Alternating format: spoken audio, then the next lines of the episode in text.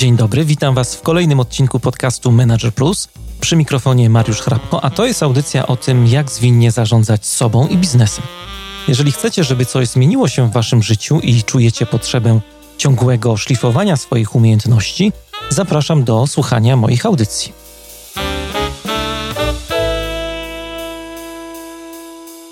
To jest podcast Manager Plus. Dzisiaj w audycji będziemy rozmawiali o sytuacjach granicznych, sytuacjach, które stawia przed nami życie, sytuacjach, które no nie zawsze do końca rozumiemy. Nie potrafimy czasem odczytać, jaki jest ich sens, ale są to sytuacje, które, czy z których rodzi się, a później jakoś dojrzewa nasze przywództwo i o tym chciałbym dzisiaj porozmawiać z moim gościem. A gościem jest Ewa Pawłowska, prezeska Fundacji Integracja. Witam Cię, Ewo, bardzo serdecznie. Witaj, Mariuszu, witam Państwa bardzo serdecznie. Zacznę od takiego może prostego pytania. Co Cię ostatnio miłego spotkało? Jak sobie o tym czymś myślisz, to czujesz dużo dobrej, takiej pozytywnej energii. Yy, bardziej o kim?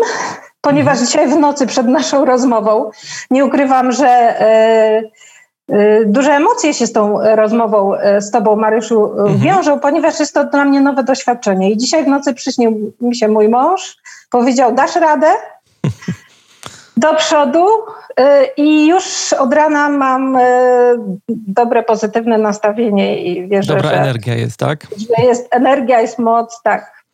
Ja zaprosiłem Cię do programu, ponieważ tak jak rozmawialiśmy wcześniej, ta Twoja historia jest absolutnie niesamowita i pomyślałem sobie, że dzięki niej, dzięki temu, co powiesz, to wielu liderów może bardziej uwierzy w siebie, zwłaszcza tych, których doświadczają różne sytuacje życiowe, że ci liderzy zobaczą swój potencjał, zobaczą zasoby, które mają gdzieś na wyciągnięciu ręki. No i tak sobie może zaczniemy, tak krok po kroku, od tego, jak to wszystko się zaczęło w Twoim życiu i, i jak znalazłaś się w miejscu, w którym jesteś teraz. Ja nic tutaj nie zdradzam.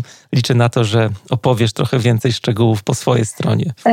Zacznę od tego, że moją misją i pasją od początku była praca z ludźmi. Mhm. Od początku marzyłam, aby zostać położną i te moje marzenia spełniłam. Yy, ukończyłam szkołę położnych, potem studia w Lublinie i zaczęłam pracę w wymarzonym szpitalu, w Szpitalu Świętej Zofii w Warszawie, gdzie yy, zaczynaliśmy wprowadzać porody yy, rodzinne. Było to niesamowite przeżycie dla nas wszystkich, bo to można powiedzieć, że była to wielka rewolucja w położnictwie, yy, yy, polegająca na tym, że yy, po pierwsze yy, było... Traktu- ludzkie traktowanie z godnością i z szacunkiem kobiety rodzące, rodzącej mhm. y- i też stworzenie jej możliwości, y- aby w tym niesamowicie ważnym dniu y- narodzin dziecka y- mogła jej towarzyszyć kobiecie osoba najbliższa, no najczęściej mąż, ale nie, nie zawsze, czasami y- przyjaciółka, czasami y- ktoś z rodziny. No była to ogromna rewolucja i, no i tak zaczęłam spełnianie swoich marzeń i pracę w szpitalu. dwadzieścia sześć lat przepracowałam w tym samym jednym, pierwszym moim szpitalu i było to niesamowite doświadczenie dla mnie, ponieważ tam miałam kontakt, taki bezpośredni kontakt z pacjentką, z jej rodziną, z dzieckiem nowonarodzonym. I było to bardzo, bardzo ważne doświadczenie w moim życiu, ponieważ tam nauczyłam się budowania relacji z człowiekiem. Podstawą tych relacji była szczerość, było zaufanie i to bardzo mi się teraz w życiu przydaje. W pewnym momencie spotkałam na swojej drodze życia mojego męża. Dzięki przyjaciołom, którzy zaprosili nas na ślub, byliśmy świadkami na ich ślubie. Tak poznałam Piotra, przystojnego blondyna z długimi rzęsami, które się rzucały w oczy i z uśmiechem od ucha do ucha. Też niesamowita historia i I tak, tak się zaczęło nasze wspólne życie z Piotrem, bo dzięki naszym przyjaciołom i, i tym intensywnym przygotowaniom do ich ślubu po czterech latach zdecydowaliśmy się na wasz ślub, na nasze wspólne życie, tak. Mhm. Piotr był niesamowitą osobą. Pierwszy kontakt po prostu to jest przystojny facet z poczuciem humoru i z ogromnym dystansem i z ogromną pokorą do życia. Człowiek, który w wieku szesnastu lat, skacząc do wody, złamał kręgosłup, a był bardzo dobrze zapowiadającym się koszykarzem, więc jakby świat mu się zmienił w jednej chwili i potrafił wyjść z tej trudnej sytuacji, znaleźć swój pomysł na życie, zakładając pismo Integracja i zakładając Stowarzyszenie i Fundację Integracja i działając na rzecz osób z niepełnosprawnościami. dwadzieścia pięć lat prowadził organizację, był niesamowitym człowiekiem, był charyzmatycznym liderem, człowiekiem, który kroczy na, przed całym swoim zespołem, który jakby wskazuje drogę, niesamowitym wizjonerem, pełnym pomysłów, otwartym człowiekiem bardzo, no takim też bardzo pokornym w stosunku do życia. No miał swoją historię. To, co często powtarzał, dostałem drugie życie i chcę to życie przeżyć maksymalnie dobrze i maksymalnie wykorzystać to, co mi Pan Bóg jeszcze podarował. I to była dla mnie niesamowita lekcja, obserwowanie Piotra i, i jakby uczestniczenie w tym jego bardzo intensywnym życiu. No, biegłam za Piotrem, mogę tak powiedzieć, bo, bo to było bardzo szybkie życie. Ja jeszcze wtedy do końca nie rozumiałam. Tak mi się wydawało, że go rozumiem, ale teraz patrząc z perspektywy tych lat, twierdzę, że ja jeszcze wtedy nie byłam w stanie zrozumieć, dlaczego on tak pędził i na początku naszego małżeństwa tak bardzo walczyłam o to, żeby wracał z pracy do domu o siedemnastej na obiad. No nie, nie udało mi się to. Wtedy nie byłam w stanie zrozumieć, dlaczego, dlaczego on chce tak bardzo wykorzystać ten swój czas, który otrzymał do robienia niesamowitych rzeczy po prostu, do realizowania swoich też marzeń. Dodam, że tak... Nie śmiem się wtrącać, ale też taką rzecz, którą zaobserwowałem, jak się przygotowywałem do naszej rozmowy, to obejrzałem mnóstwo też rozmów z Piotrem i wywiadów. No, była bardzo medialna osoba też. Ogromne poczucie humoru. Tak. Nie wspomniałaś tego, ale to, jak on reagował, tam są takie przykłady na YouTubie, można to łatwo odgrzebać. Gdzieś na takich galach, wystąpieniach publicznych, takie spontaniczne reakcje, pełne humoru. Niesamowite zupełnie to było. Tak, to też wynikało właśnie z takiej wielkiej radości, z tego, że tak bardzo się cieszył, że dostał jeszcze, tak jak mówił często, drugą szansę. I chciał to życie przeżyć na maksa, po prostu był przykładem, jak można się cieszyć życiem, jak warto się cieszyć życiem, jak warto się cieszyć każdym dniem. Bardzo był osobą bardzo towarzyską. Myśmy bardzo dużo czasu poświęcali na spotkania z przyjaciółmi. To tak myślę sobie, że to była fantastyczna inwestycja naszego życia, ponieważ no, przyjaciele są. Przyjaciele są teraz też ze mną, więc, więc niesamowite spotkania, które też jakby dzisiaj dają mi ogromną siłę i wsparcie. No i przyszedł w końcu ten moment, musimy o nim trochę porozmawiać też, dwa tysiące osiemnasty rok, październik, kiedy Piotr odszedł. Piotr odszedł i to był moment, kiedy Piotr wystrzelił mnie w kosmos po prostu. Na początku myślałam, Piotrze, wrzuciłeś mnie na głęboką wodę, a potem zmieniłam zdanie. Piotrze, ty mnie wystrzeliłeś w kosmos po prostu, ponieważ w tej jednej chwili y, zmienił się cały mój świat, zmieniło się moje życie. Ym, moja dotychczasowa y, misja w szpitalu, w jednej chwili z dnia na dzień się zakończyła i rozpoczęłam nową misję. Przyjęłam właściwie, mogę powiedzieć, bez zastanowienia. Nowe, kosmiczne wyzwanie. Ale wspominałaś wcześniej o misji związanej z relacjami, też z taką empatią położnej. To się tak bardzo zmieniło, jak właśnie przejęłaś rolę prezeski fundacji? To się nie zmieniło, ponieważ kiedy y, uświadomiłam sobie tak, przyjęłam y, zaproszenie do bycia szefem fundacji y, i p- usiadłam przy biurku Piotra, spojrzałam na zdjęcie nasze wspólne i pomyślałam sobie, że ja bardzo chcę kontynuować misję Piotra, ponieważ ta integracja, często mówiliśmy, że to jest takie nasze dziecko. Więc bardzo, bardzo yy, chciałam kontynuować misję Piotra. Miałam ogromną motywację yy, i zaczęłam się zastanawiać, yy, to od czego mam zacząć tak naprawdę, bo nigdy wcześniej nie rozmawialiśmy o tym. Yy, ja nigdy wcześniej nie miałam takich doświadczeń przywódczych. Zresztą obserwując Piotra przez te dwadzieścia pięć lat bycia liderem w integracji, zauważyłam, że Piotr nie wychowywał następców.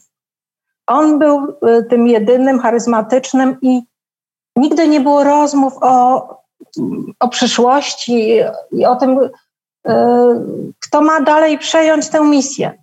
W związku z tym to był szok dla nas wszystkich. To był szok dla mnie z jednej strony, był też y, ogromny szok dla naszego zespołu integracji. Ym, I tak właśnie siedząc i myśląc, co, co, jak, jak ja mam y, kontynuować tę misję, jakie ja mam y, umiejętności, czy ja w ogóle mam takie umiejętności, czy ja sobie dam radę, czy ja w ogóle y, jestem w stanie zająć miejsce tak charyzmatycznego lidera, rozpoznawalnego, to o czym wspomniałeś, Mariuszu, medialnego, który doskonale się czuł po prostu w, przed dużymi gremiami, gdzie nie, nie, nie miał stresu, miał ogrom, no czuł się jak ryba w wodzie, mówiąc kolokwialnie.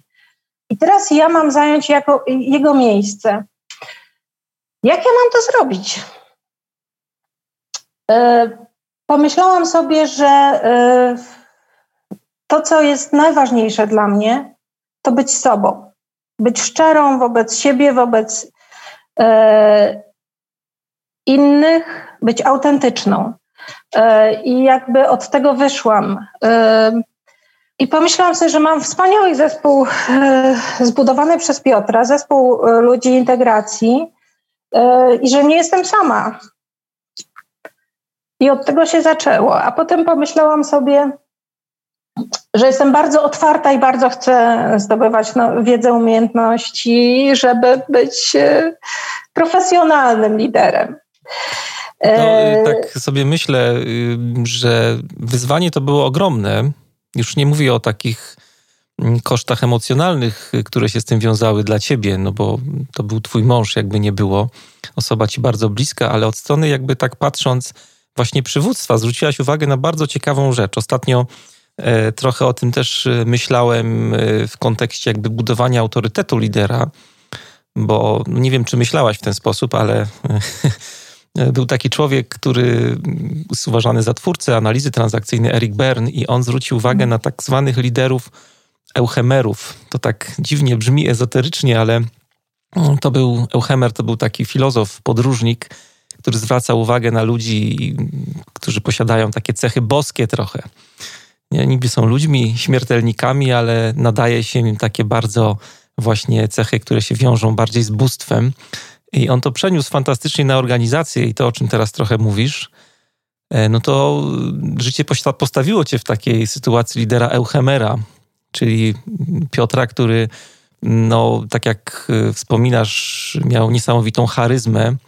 Był takim liderem, który miał cechy, tak jak pewnie się gdzieś tam w głowie porównywałaś do niego, wręcz takie związane z jakimś bóstwem liderskim. Tak wyolbrzymiał oczywiście trochę, ale, ale mniej więcej pewnie czujesz, o co chodzi. I teraz ty przychodzisz do organizacji i, i, i właśnie i przejmujesz to, co on prowadził.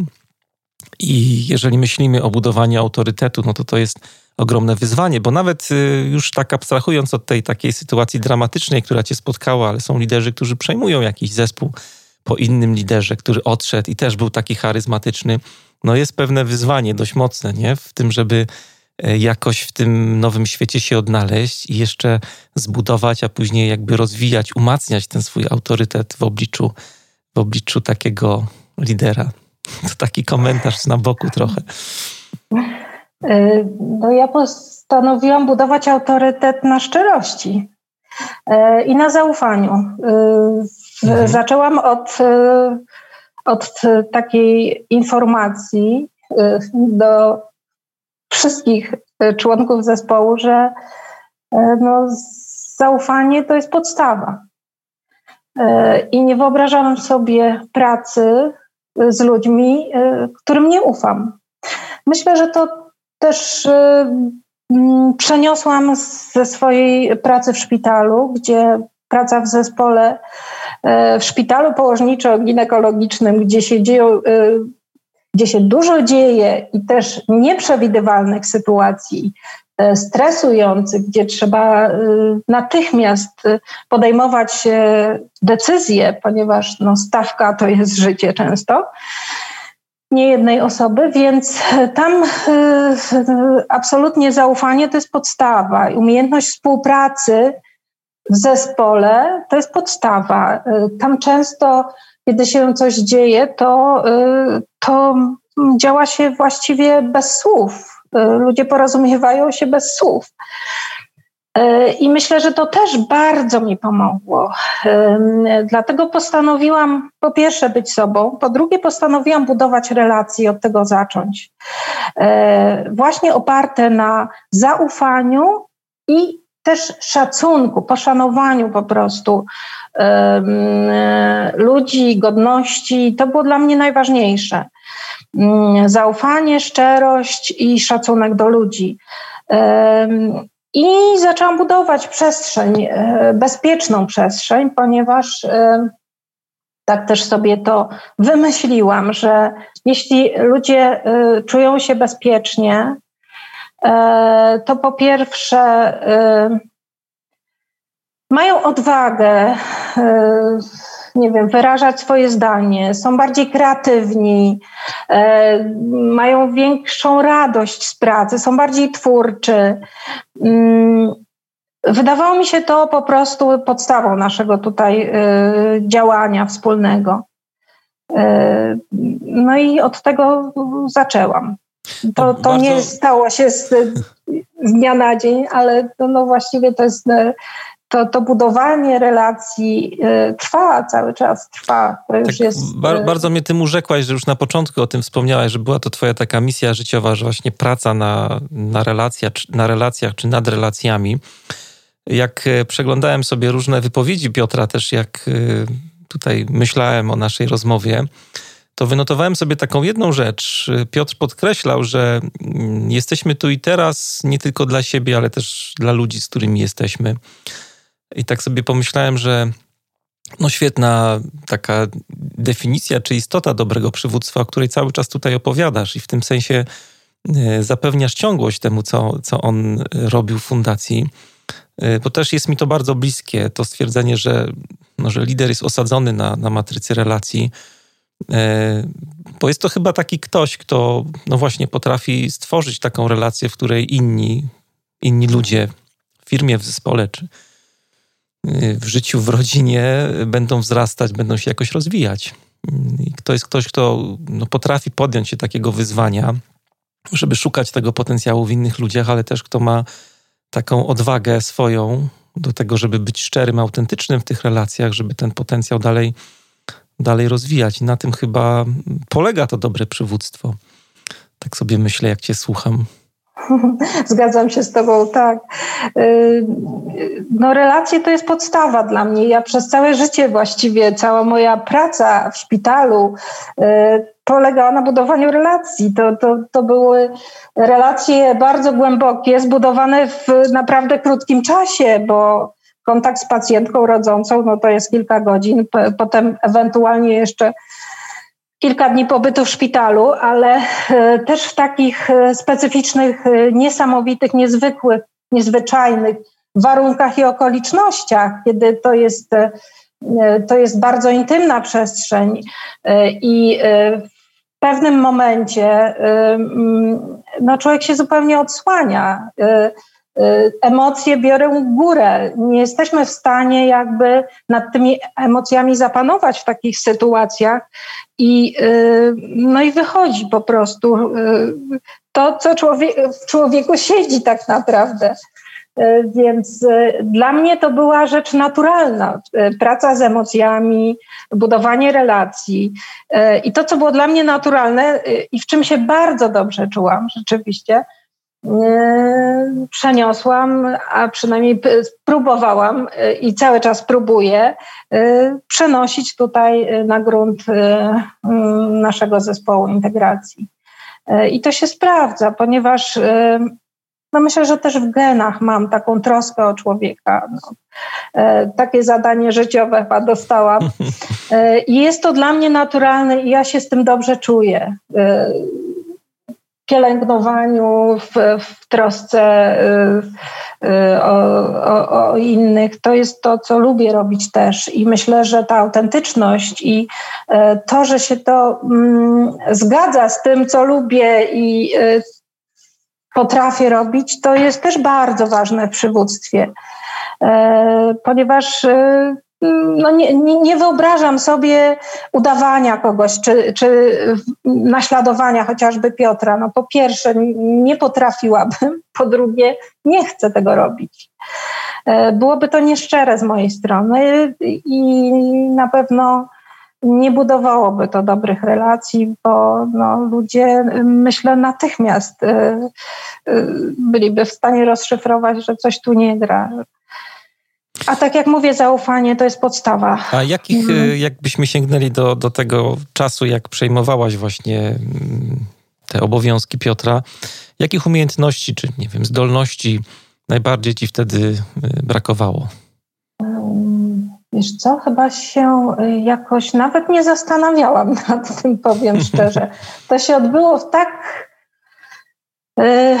no niezwyczajnych okolicznościach i w takim tempie. To nie było tak, że po śmierci Piotra był jakiś czas, kiedy, nie wiem, usiedliśmy tutaj z zespołem i zaczęliśmy się zastanawiać. Nie, to się zadziało po prostu natychmiast. Także nawet nie z marszu, powiedziałabym bardziej w biegu. Jakby podjęłam tę decyzję, że tak, chcę.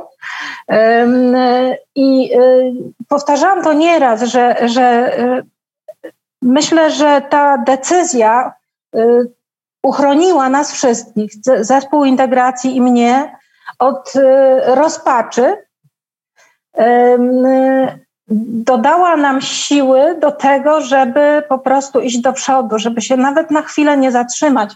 Piotr zmarł tuż przed naszą wielką galą, która się odbywała od dwudziestu pięciu lat co roku mm. i ta gala była już przygotowana, scenariusz, wszystko było zaplanowane i po śmierci Piotra podjęliśmy też bardzo szybką decyzję, że my z tej gali nie rezygnujemy, tylko ta gala została, scenariusz został tak przebudowany, że była to gala wspomnieniowa, wspominaliśmy Piotra i to było też niesamowite przeżycie dla mnie.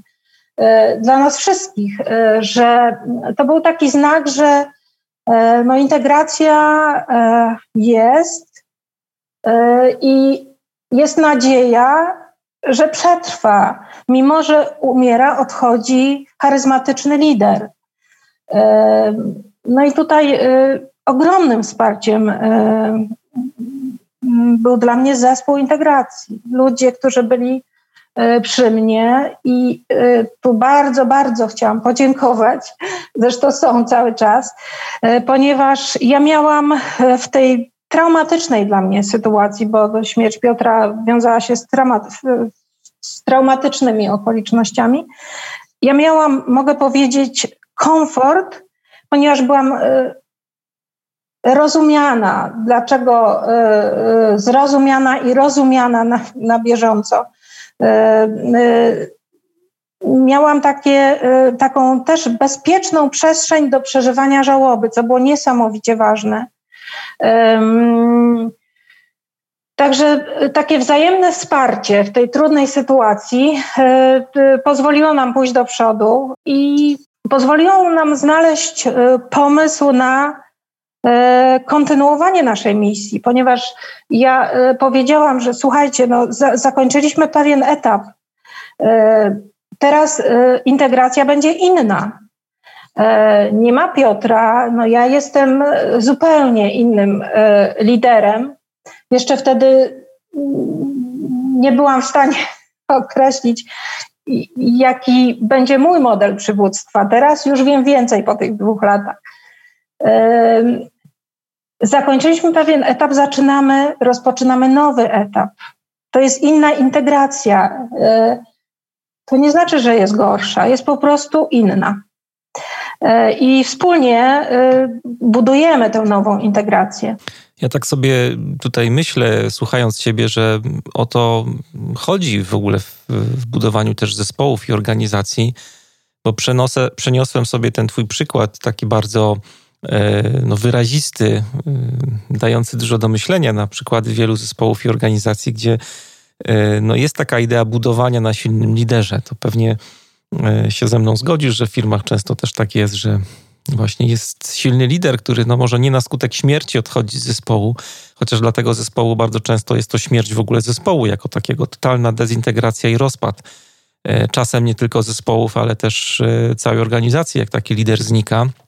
I nagle się okazuje, że oni już nie potrafią funkcjonować dalej bez tego lidera, a to chyba nie o to chodzi, nie? W, w budowaniu, rozwijaniu organizacji takich, takich dojrzałych, bo chodzi o to, żeby im zapewnić trwanie pomimo właśnie takiego lidera Euchemera, jak już tutaj użyliśmy tego słowa wcześniej. Tak, tak, zgadzam się, tak. Tak jak mówiłam, Piotr nie myślał o wychowywaniu następców.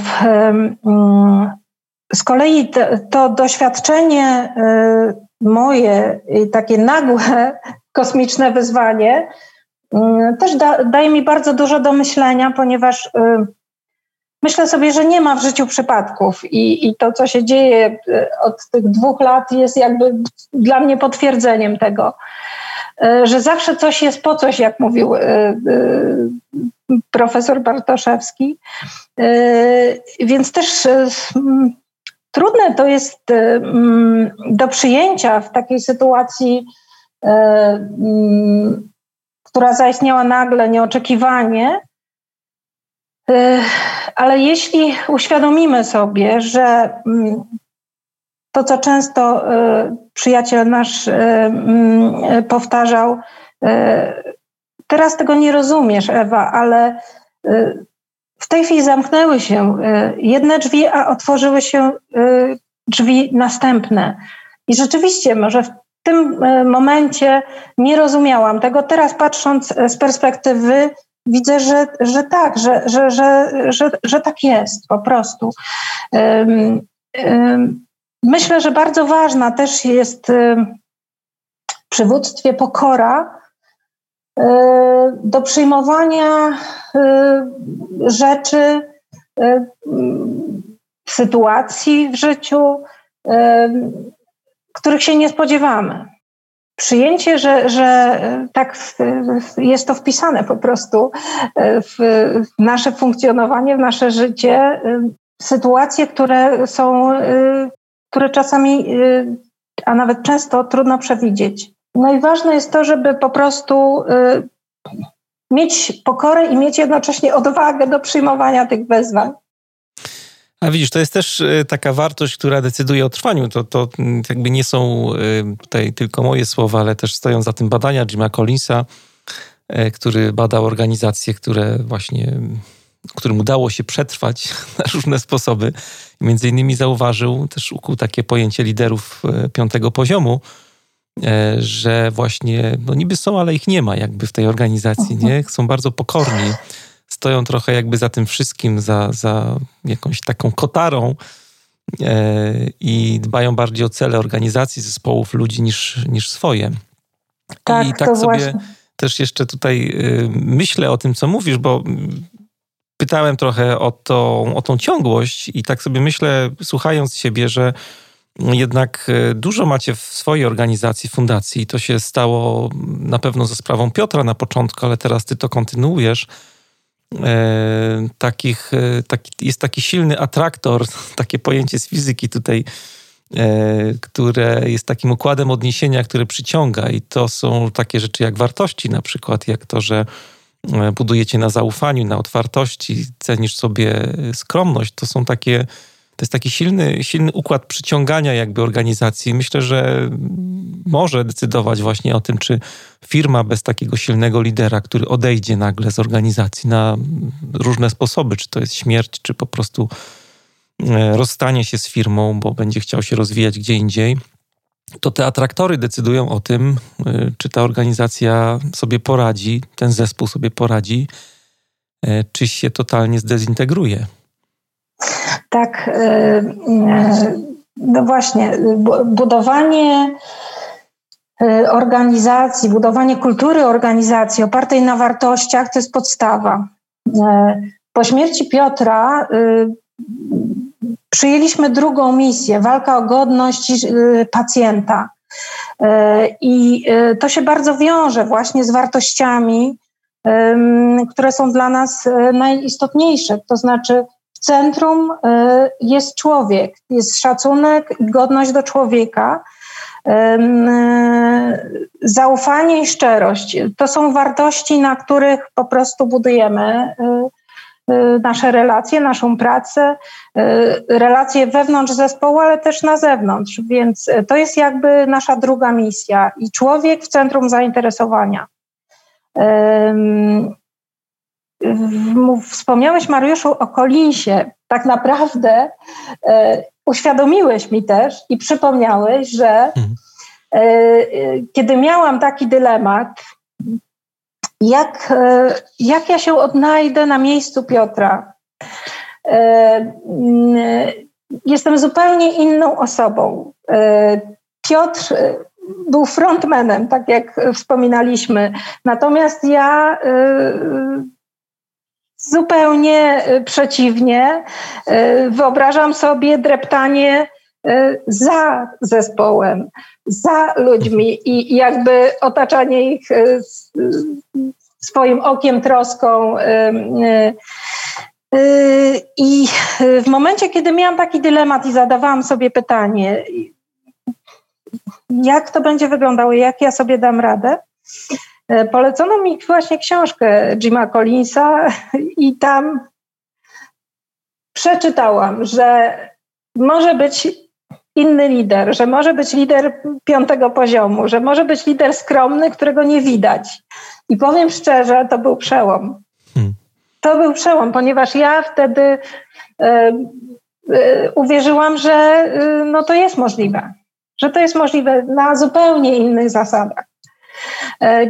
Na um, zasadach um, takich, że zespół jest na um, pierwszej linii, a ja jako lider um, jestem gdzieś tam z boku i czuwam um, uważnie i troszczę się, ale um, tak naprawdę um, widać zespół. Um, I to um, budowanie bezpiecznej przestrzeni dla wszystkich członków naszego zespołu też miało ogromny sens, właśnie biorąc pod uwagę te role i tego lidera właśnie piątego poziomu. Aktywizowanie ludzi, dodawanie im odwagi. No to jest podstawa, to jest podstawa. Budowanie motywacji, wzmacnianie tej motywacji, e, dawanie ludziom poczucia sprawczości, że e, m, są ważni, e, no to, to jest bardzo ważne też dla mnie. A też ogromną radość przynosi mi patrzenie, jak się ludzie rozwijają, jak realizują swoje pomysły, jak są kreatywni i jaką mają potem radość z tego, co, co osiągnęli. Tak, to jest to, co mówiliśmy wcześniej trochę, nie? Że to jest takie podstawowe zadanie lidera, wydawałoby się, właśnie umiejętność stwarzania takich relacji, w której ludzie będą się rozwijać, nie? Będą dojrzewać.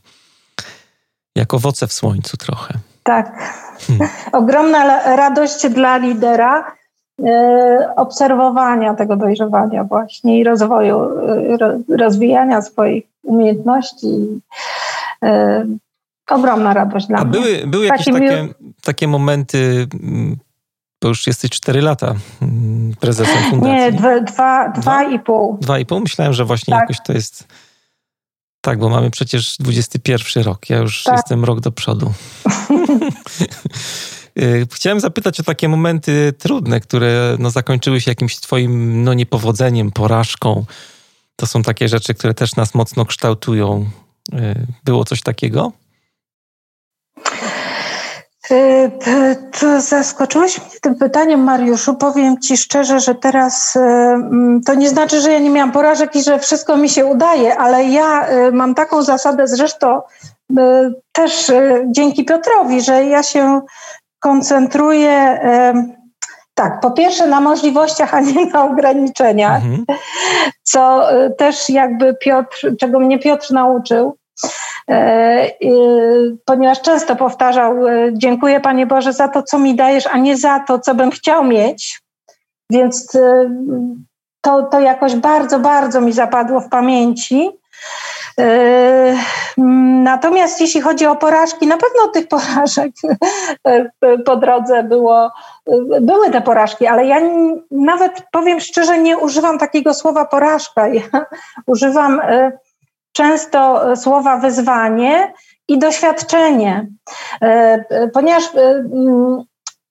to, co nam nie wychodzi, co potocznie nazywamy porażką, dla mnie jest bardzo budującym doświadczeniem. Jest lekcją, to tak? To znaczy, jest lekcją, tak, pod warunkiem, że potrafimy przyjrzeć się tej lekcji i wyciągnąć wnioski. I uważam, że takie lekcje są bardziej rozwijające nas. Ktoś kiedyś powiedział, że sukcesy niestety usypiają, a porażki, dzięki porażkom idziemy do, do przodu, więc tak, absolutnie bo, bo, bo się jest, z tym zgadzam. Jest wielu liderów, którzy jak już się tak dochrapią, parafrazując moje nazwisko, jakiegoś stołeczka w firmie, no to osiadają trochę na laurach, nie? Już się nic nie dzieje z ich życiem, rozwojem i w zasadzie wydaje się im, że mają wszystko. I to też jest jeden z takich elementów, to u ciebie bardzo dobrze widać, może za chwilę o tym też porozmawiamy. Rozwój, nie? Stawianie na rozwój, taka ciągła praca nad sobą, uczenie się jako ważny element przywódca, przywództwa dzisiaj zwłaszcza. Tak, tak, to jest... Dla mnie to była podstawa. I ja od razu pomyślałam sobie, gdzie, gdzie, i, gdzie mam szukać źródeł tej wiedzy. I rozpoczęłam od Akademii Psychologii Przywództwa Jacka Santorskiego, gdzie tak naprawdę spojrzałam w głąb siebie i dowiedziałam się, jakim mogę być liderem, jakim jestem człowiekiem i jakim mogę być liderem. Absolutnie tam mieliśmy różne testy, między innymi L V I trzysta sześćdziesiąt, gdzie wyraźnie jakby potwierdziły się też moja, potwierdziła się moja diagnoza samej siebie. To, że ja bardziej jestem nastawiona na słuchanie ludzi, na uważne słuchanie ludzi, na troskę, a jestem mniej dyrektywna, mniej narzucająca i wymagająca spełniania jakichś moich poleceń, nie wywieram presji na ludzi. Pamiętam też nasze właśnie początki pracy tutaj w zespole integracji, że były takie sytuacje, kiedy oczekiwano ode mnie takiej szybkiej decyzji, bo prezes to, to prezes musi zadecydować. Czasami jest Natomiast, łatwiej. Czasami, czasami trzeba jest też. Łatwiej, no. Tak. No to teraz funkcjonujemy w zupełnie innym modelu, gdzie po prostu, nie wiem, siadamy i po burzy mózgów podejmujemy wspólnie decyzje. I to jest bardzo, i to, Mariuszu, co rozpoznałam u siebie w zespole, zupełnie nie mając świadomości wcześniej, że mamy już bardzo dużo elementów agile'owych w naszym integracyjnym zespole. Wracając do tej, do szukania wiedzy i, i takiej otwartości, to po skończeniu Akademii Psychologii Przywództwa no, jasne, jasną i oczywistą sprawą było dla mnie to, że, że to nie jest koniec mojej edukacji, a wręcz przeciwnie, że to jest początek długiej drogi. Rozgrzewasz się dopiero. Tak, e, tak i, e, no i stąd S W P S i Agile Leadership, o którym wcześniej, muszę przyznać, nie słyszałam, ale znowu, tak jak mówiłam wcześniej, nie ma w życiu przypadków. Po prostu tak się musiało wydarzyć, że rozpoczęłam studia w Szkole Wyższej Psychologii Społecznej i ten kierunek Agile Leadership to jest to, co no bardzo, bardzo też chcę rozwijać tutaj w integracji. A powiedz, jak już rozmawiamy o tym kierunku Agile Leadership, tutaj sporo jest potencjalnych kandydatów w ogóle, żeby się zapisać na kolejną edycję. Już rekrutacja wystartowała w kwietniu, ale ruszamy jesienią, bo jesteś pierwszą studentką w ogóle, z którą rozmawiam. Tak jakoś nie, nie planowaliśmy tego. Bardziej mnie interesowało to właśnie, o czym opowiadałaś wcześniej, ale jak wywołałaś ten temat, to powiedz może w paru słowach. Jeszcze kierunek się nie skończył, bo ty jesteś tą taką studentką pierwszej edycji. Można powiedzieć. Z nadzieją na kolejną edycję, Mariuszu. Tak, wiem, do, dostaję różne tutaj Naprawdę. propozycje, żeby był drugi rok też tych studiów. Powiedz, co, co tam się nauczyłaś? Co ci to dało? Tak patrząc od strony jakby twojej pracy, tego co robisz. S M S jeszcze trwa, no ale tam trochę fajnych rzeczy się zadziało, mam nadzieję. Nie no, bardzo dużo fajnych rzeczy. To, to, to mi to dało, że y, czuję absolutny głód kontynuowania tego.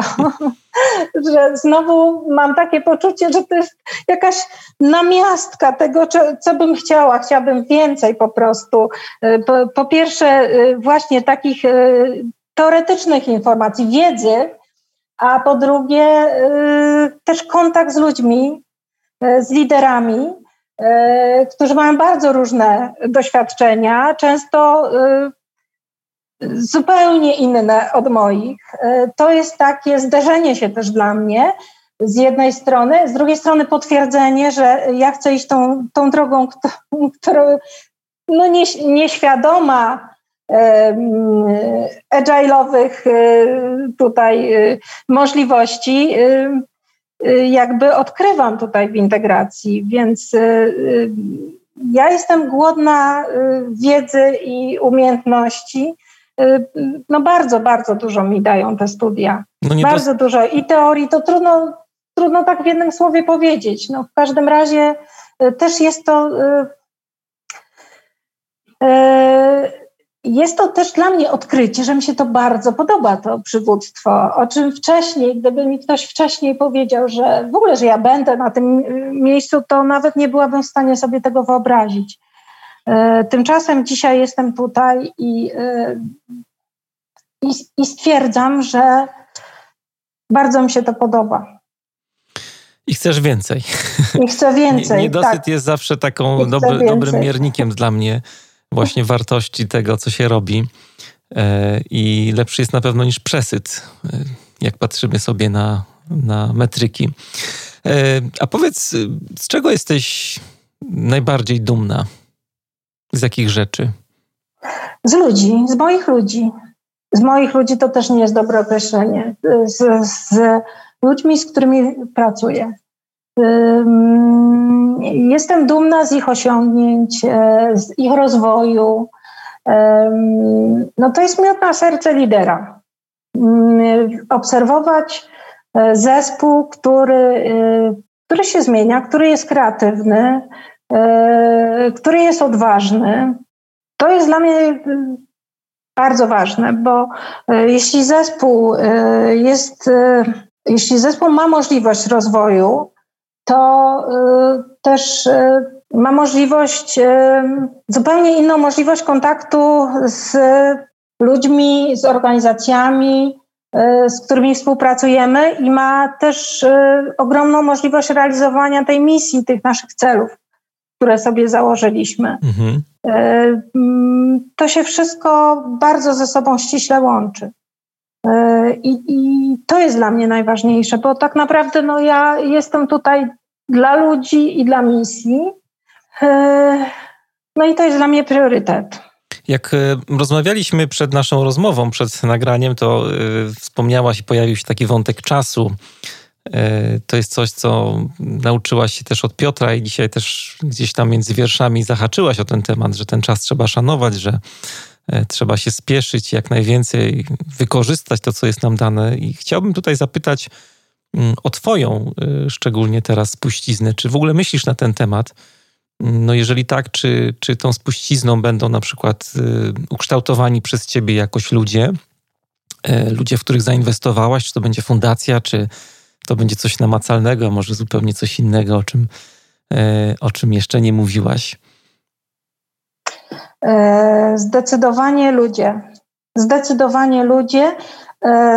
Mam taki cel, mój osobisty, mhm.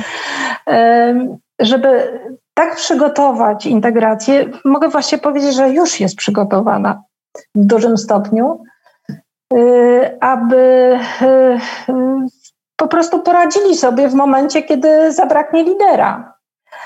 I to jest właśnie, i stąd też ten agile, nie przypadkiem, zupełnie nie przypadkiem. To jest takie przygotowanie zespołu, aby był samoorganizującym się zespołem, samodzielnym. I, no i to jest mój cel. Żeby umiał rozszczepiać I to przywództwo żeby, też, nie? Tak, tak. Żeby nie było takiej dramatycznej sytuacji, w której odchodzi lider, a zespół po prostu nie wie, co dalej. Nie potrafi się odnaleźć, nie potrafi kontynuować misji. Więc to jest mój cel i widzę, że agile bardzo, bardzo mi w tym pomaga. Ja, jak zapowiadałem naszą rozmowę dzisiaj na początku, to użyłem takiego określenia sytuacje graniczne, że będziemy mówić o sytuacjach granicznych, które jakoś określają nasze przywództwo. I to jest takie, taki, taki termin techniczny trochę. Ja jestem z zamiłowania filozofem, jak pewnie wiesz, i, i, i często wracam, jakoś tak zauważyłem w biznesie, do sytuacji granicznych. A twój przypadek jest takim pierwszym przypadkiem, który tak namacalnie, tak wprost pokazuje, o co w tym wszystkim chodzi, bo to jest taki termin, który ukuł Karl Jaspers, niemiecki filozof, egzystencjalista. On w ogóle uważał, że no, człowiek żyje w jakiejś sytuacji. Sytuacja to jest taki odłączny, nieodłączny element naszego bytowania, naszej egzystencji. Są różne sytuacje i takie najbardziej mocne, których doświadczamy, właśnie jak na przykład w twoim wypadku śmierć osoby bliskiej, czy jakaś sytuacja walki, zmagania się z czymś, jakimś trudnym problemem, jakieś cierpienie, które gdzieś nas spotyka, to to są takie sytuacje, o które, o które nam bardzo dużo w życiu dają, bo dają nam jakąś taką prawdę o nas samych. I to można na różne sposoby rozumieć, ale sytuacja graniczna to jest taki sprawdzian, chociaż no, dość okrutny, jakby nie było, dlatego w jaki sposób my żyjemy, dla naszych zasad, dla naszych norm, dla wartości. To, o czym tutaj dużo dzisiaj opowiadałaś, ale też to są takie sytuacje, które nas już tak na zawsze zmieniają, nie? Swoje, z twojej historii no, było słychać, że ty jesteś zupełnie inną osobą teraz po tym, co się stało. i masz zupełnie inną samoświadomość, taką, taką jak cię słucham, bardzo poszerzoną po tym wszystkim, czego, czego doświadczyłaś, i właśnie to nam robią te sytuacje graniczne. Ja to trochę rozszerzam w biznesie na, na, na różne sytuacje, które spotykają liderów, które są jakimś takim naszym mocniejszym doświadczeniem, ale doświadczenie na przykład straty no chyba jest takim najmocniejszym naszym egzystencjalnym doświadczeniem, w którym się wykuwa w ogóle nasza, nasza egzystencja właśnie w kontekście tego, jacy jesteśmy. E, tak, to jest e, hmm, tak duże doświadczenie dla mnie. E, to, o czym powiedziałam, zmieniło całe moje życie tak naprawdę. E, I jakby utwierdziło w przekonaniu, co tak naprawdę w życiu jest najważniejsze. Ja, ja tak naprawdę, ja jeszcze po śmierci Piotra, bo było jeszcze takie drugie doświadczenie, które myślę, że te dwa trudne doświadczenia, ponieważ po pół roku po śmierci Piotra dowiedziałam się, że, że mam raka i, i, i na dwa miesiące właściwie byłam wyłączona z, z pracy, um, tylko na dwa miesiące, po, po czym um, wróciłam do pracy i, i dopiero wtedy sobie zdałam sprawę tak naprawdę. Um, dlaczego Piotr tak um, bardzo zachłannie żył? Dlaczego chciał wykorzystać każdy dzień swojego życia? Um, No ja zrozumiałam, co to znaczy też mieć darowane życie. I, i te dwa trudne doświadczenia, to zabrzmi paradoksalnie, ale dały mi siłę i dały mi radość życia. I, i myślę, że, że wtedy uświadomiłam sobie tak w pełni, co to znaczy żyć dniem dzisiejszym, co to znaczy wykorzystywać maksymalnie swoje możliwości, koncentrować się właśnie na tym, co potrafimy, co możemy, a nie myśleć o ograniczeniach. Tutaj też pojawiła się filozofia stoicka i też przyjęcie takiej zasady, że żeby nie przejmować się rzeczami, na które nie mamy wpływu, a koncentrować się na tym, co mam, na co mamy wpływ. To wszystko jakby myślę, że ukształtowało mnie i kształtuje cały czas i, i daje mi ogromną radość w życiu, ogromną radość teraz, co patrząc z boku na, na to wszystko, co się wydarzyło w, w tych ostatnich dwóch latach może się wydawać dziwne, ale yy, no to ma sens, naprawdę ma sens.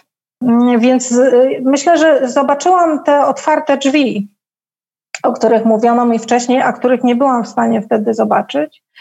Yy, no i chcę teraz po prostu ma- maksymalnie wykorzystać to, co jeszcze mogę. Nie wiem, yy, co jeszcze przede mną, yy, jakie wyzwania. Ale też podjęłam taką decyzję, że nie uciekam od wyzwań. Ja po prostu je przyjmuję, dając sobie takie prawo, że może mi się coś udać, może mi się coś nie udać. Jeśli mi się nie uda, to może nawet lepiej, bo spróbuję ponownie, przyjrzę się, dlaczego mi się nie udało. Więc daję też sobie takie prawo i, daję, i myślę, że to jest też bardzo ważny proces w zespole. To, o czym wcześniej wspominaliśmy, o tych właśnie sytuacjach trudnych, o tym, co, co, co nam nie wychodzi i um, jak ważne jest właśnie przyglądanie się dlaczego, wyciąganie wniosków i, um, i to nam daje możliwość um, rozwijania się, to nam daje szansę pójścia do przodu. Um, także to, o czym nie wspomniałam, a co jest bardzo ważne yy, dla mnie też, to jest docenianie ludzi w zespole, to jest chwalenie, to jest yy, zwracanie yy, uwagi yy, na to, co się udało. Yy, yy, to jest niesamowicie też motywujące. Yy, okazywanie swojej wdzięczności, yy, no to po prostu... Yy, To po prostu działa. Ja to mam szansę i mam ogromną radość obserwowania tego na co dzień. Czasami się zastanawiam, bo wydaje mi się, że może za mało jestem krytyczna i mam takie różowe okulary cały czas na, na nosie i, i, i wszystko mi się podoba. I czasami tak rozmawiam właśnie Z, z ludźmi, słuchajcie, no, no przepraszam was, ale po prostu naprawdę mi się to podoba. Nie potrafię wykrzesać tego krytycyzmu ze siebie.